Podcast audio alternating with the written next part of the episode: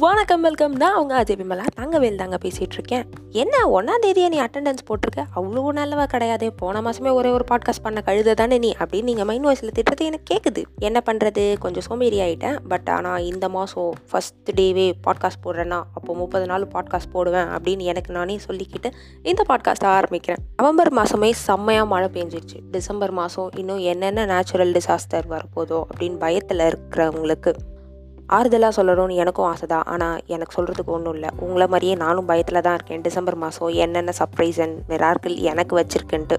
ஆனால் இந்த டிசம்பர் மாதம் எனக்கு உணர்த்துற விஷயம் ஒன்றே ஒன்று தான் நேச்சரை தாண்டி மிகப்பெரிய விஷயம். வேறு எதுவுமே கிடையாது.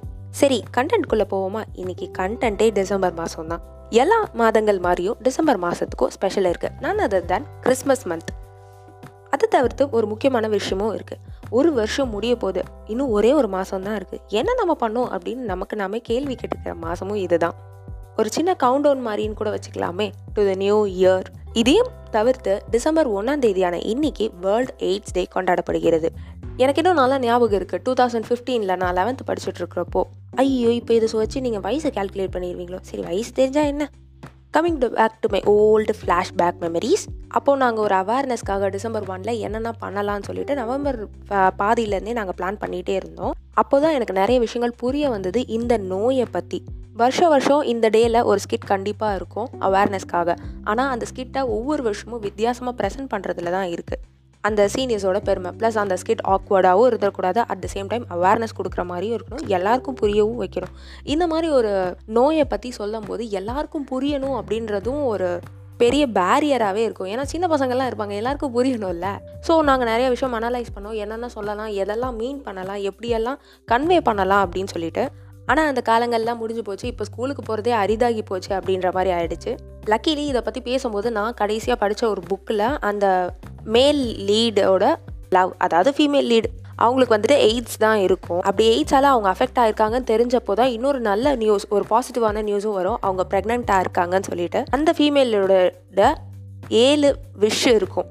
அந்த விஷயம் நிறைவேற்றுறது தான் அந்த ஜேர்னி அந்த புக்கோட கதையே. அதில் அந்த மேல் லீட் ஃபேஸ் பண்ணுற ஒரு இஷ்யூ என்னென்னா கடைசி வரைக்கும் இந்த ஹீரோயினுக்கு இந்த டிசீஸ் இருக்குன்னு தெரிய வந்துடக்கூடாது. ஏன்னா கடைசி நாட்கள் நம்ம வாழ்கிறோம்னு நினச்சா யா எல்லாருமே சிம்பத்தியில் நம்மளை பார்க்க ஆரம்பிச்சிருவாங்க. அதுவே அவளுக்கு ரொம்ப கஷ்டமாயிடும் அப்படின்னு நினைப்பாரு. அதனால அவருக்கு முடிஞ்ச அளவுக்கு அவர் வந்துட்டு யாருக்கும் தெரியாத மாதிரி பார்த்துப்பாரு. அண்ட் இன்னொரு ஒரு விஷயம் என்னென்னா ஹோம் நர்ஸ் அப்பாயிண்ட் பண்ணணும் அவங்கள பார்த்துக்கிறதுக்காக. ப்ளஸ் ப்ரெக்னெண்ட்டாக இருக்காங்க இல்லையா? ஸோ இவர் வந்து ஒரு பெரிய நகரத்தில் தான் இருப்பார். சிட்டி வில்லேஜ் சைட்லாம் கிடையாது. வில்லேஜ் சைடாவது இந்த நோயை பற்றி தெரியாது. அதனால் அவங்க இக்னரண்ட்டாக இருக்காங்க அப்படின்னு சொல்லலாம். ஆனால் சிட்டியில் இருக்கும்போது கூட அவருக்கு ஒரு ஹோம்னஸ் கூட ஒத்துழைக்க மாட்டாங்க. ஏன் அப்படின்னா அவங்க எய்ட்ஸால் அஃபெக்ட் ஆயிருக்காங்கன்னு சொல்லுவாங்க. அவர் தெளிவாக சொல்லுவார். உங்களுக்கு தான் தெரியும்ல எய்ட்ஸ் எப்படி அஃபெக்ட் ஆகுதுன்னு. உங்கள் நீங்கள் ஒரு நர்ஸ் தானே.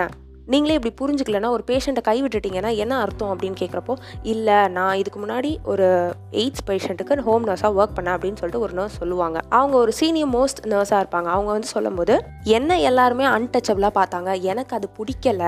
அதனால தான் நான் இப்படி பண்ணுறேன் நான் நர்ஸாக தான் இருந்தேன். அப்போ கூட யாருமே என்னை நம்பலை. எனக்கு அந்த நோய் வந்துருச்சுன்ற மாதிரி எல்லாரும் என்ன ட்ரீட் பண்ணாங்க? எய்ட்ஸ் பேஷண்ட்டை ட்ரீட் பண்ணுறது கூட ஒரு லாஜிக் இருக்குது ஆனால் என்ன ட்ரீட் பண்ணுறதுல என்ன லாஜிக்கு அதனால தான் நான் ஒர்க் பண்ண வரமாட்டேன்னு சொல்கிறேன் ஸோ சாரி அபவுட் இட் அப்படின்னு சொல்லுவாங்க.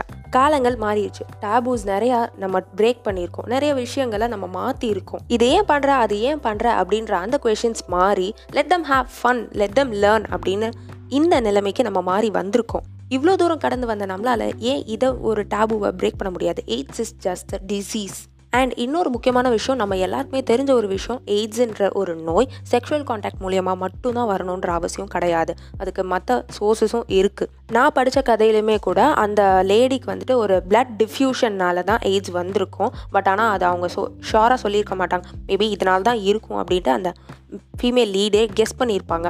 ஸோ இதுலேருந்து நான் உங்கள் எல்லாருக்குமே சொல்ல வர வேண்டிய ஒரே ஒரு விஷயம் எய்ட்ஸ் என்றது ஒரு நோய் மட்டும்தான். ஹெச்ஐவி வைரஸால் அஃபெக்ட் ஆகிற பர்சன்ஸ்க்கு வர ஒரு நோய். இதையும் தாண்டி இந்த நோய் வந்துட்டா அவங்கள தனிமைப்படுத்துறதுக்கான காரணம் நம்மக்கிட்ட இருந்து அவங்களுக்கு வேறு எதுவும் நோய் போய் அஃபெக்ட் ஆகிடக்கூடாதுன்னு தான். நே ஒழிய நமக்கு அவங்களால நோய் வந்துடும் கிடையாது.